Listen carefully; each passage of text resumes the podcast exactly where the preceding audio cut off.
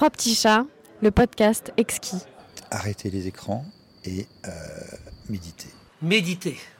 Voilà une véritable ode au silence, une véritable ode au temps suspendu. Parce que je crois que méditer en ces temps de vitesse généralisée, en ces temps de cacophonie hein, permanente, c'est une véritable mélodie sublime de la relation à soi, aux autres et au monde. Savoir méditer, savoir se poser, savoir s'arrêter. Et peut-être savoir se poser une des questions les plus essentielles qui soit en ces temps, en ces temps extrêmement contraints. Question que vous avez évoquée lorsque je vous ai écouté là récemment, toi avec euh, Michael et, et, Yacine. Vous avez évoqué un mot en faisant référence à Michel Foucault, la congruence. Et eh bien, je crois que méditer, c'est non seulement méditer pour soi, sur soi, mais il s'agit de méditer sur cette thématique qui est extrêmement fondamentale. C'est peut-être même une des urgences par les temps qui courent, la congruence. Maintenant, qu'est-ce qu'on met derrière la notion de congruence? C'est aussi la question. Parce qu'il y a forcément différentes significations. Pour toi, la congruence, ça sera quelque chose. Pour moi, j'ai une autre sensibilité poético-anthropologique. La congruence, elle a été définie, c'est intéressant quand Michael a évoqué Michel de Foucault. Moi, je pense à un autre Michel, 15e siècle, Michel de Montaigne. Parce que Michel de Montaigne, pour inciter ses enfants à être droits, honnêtes et loyaux, leur évoquait déjà cette notion de congruence. Le terme n'existait pas, mais il disait quand le dire et le faire vont ensemble, il y a une belle harmonie.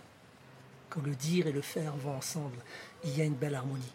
Et donc pour moi, dans ma conception, dans mon acception de la notion de congruence, parce que je suis extrêmement congruent en tant qu'ultra-marathonien d'extrême, et donc c'est là-dessus que je vais y venir, je vais prendre cette casquette d'ultra-marathonien d'extrême, nous, la congruence, elle est extrêmement présente dans notre corps et dans notre manière de traverser hein, ces endroits fascinants que sont ces maisons port de néant, que sont les déserts.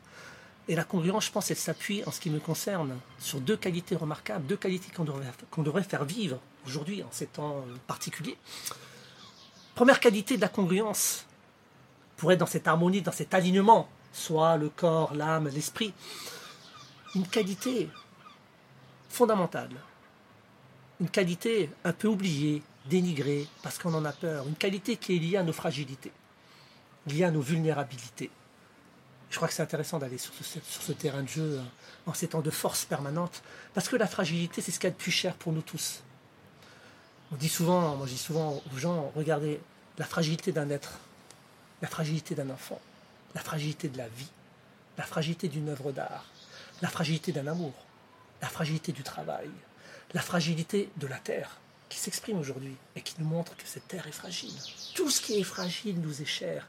Et la congruence touche à nos vulnérabilités parce que c'est notre capacité à nous connecter au tambour de notre cœur, à la rumeur de notre corps, au chant de notre âme. La congruence est liée à cette qualité fondamentale qui a été pensée en plus par tous les grands acteurs de nos humanités de jadis et qu'on a un peu oublié. J'ai évoqué Sénèque, mais je peux penser à un des disciples de Sénèque, c'est Marc Aurèle, le grand philosophe. Empereur, certes tyran, mais malgré tout philosophe. Hein. et il disait, Marc Aurèle, hein, et c'est lui qui a créé en plus l'Empire romain, sa plus grande apogée, entre 161 et 180 après Jésus-Christ. Marc Aurèle disait, par elle, elle est invincible. Et j'ai conduit mon empire par cette qualité-là.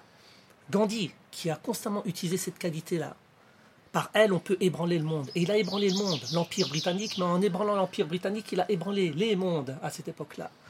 Euh, mais il n'arrête pas.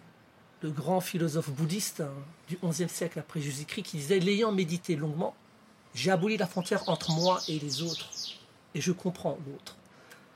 Simone Veil, elle aussi, elle a beaucoup réfléchi sur cette qualité liée à la congruence. Simone Veil, je parle de la philosophe, hein, des années 40, hein, avec un bouquin qui est extraordinaire à lire, absolument. Rien que le titre est un poème. La pesanteur et la grâce.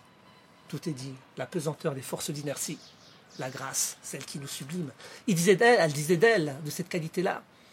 C'est la grandeur d'âme, par excellence.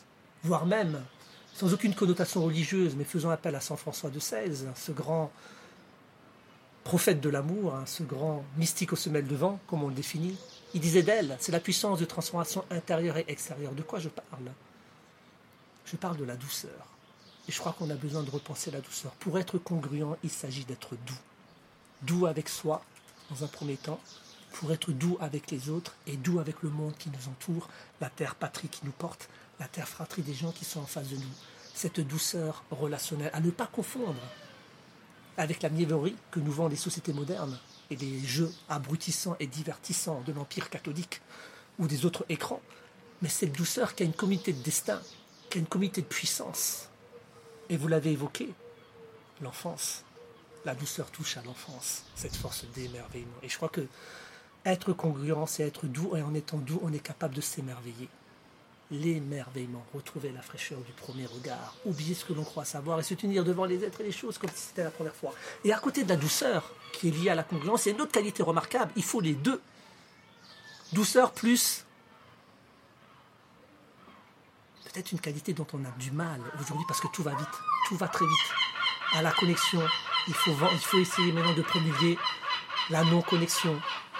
Euh, tu l'as dit, au bruit, il faut promulguer le silence, la méditation. Et à la vitesse généralisée, la congruence à avoir avec la patience. La patience toute impatience ruine les grands projets. C'est une règle de base. Nous, ultramarathoniens, on est extrêmement patients lorsqu'on traverse des déserts sur 100 km pendant 15 jours. On est extrêmement doux avec notre corps. Et la patience doit être cultivée. Comme ici, là, on voit ces jolis arbres. Comme une jeune pousse à la croissance lente, mais dont les fleurs sont aussi belles que la joie. Et s'il y a autre chose à lier, tout est lié. Hein. De la congruence, douceur, patience, la joie.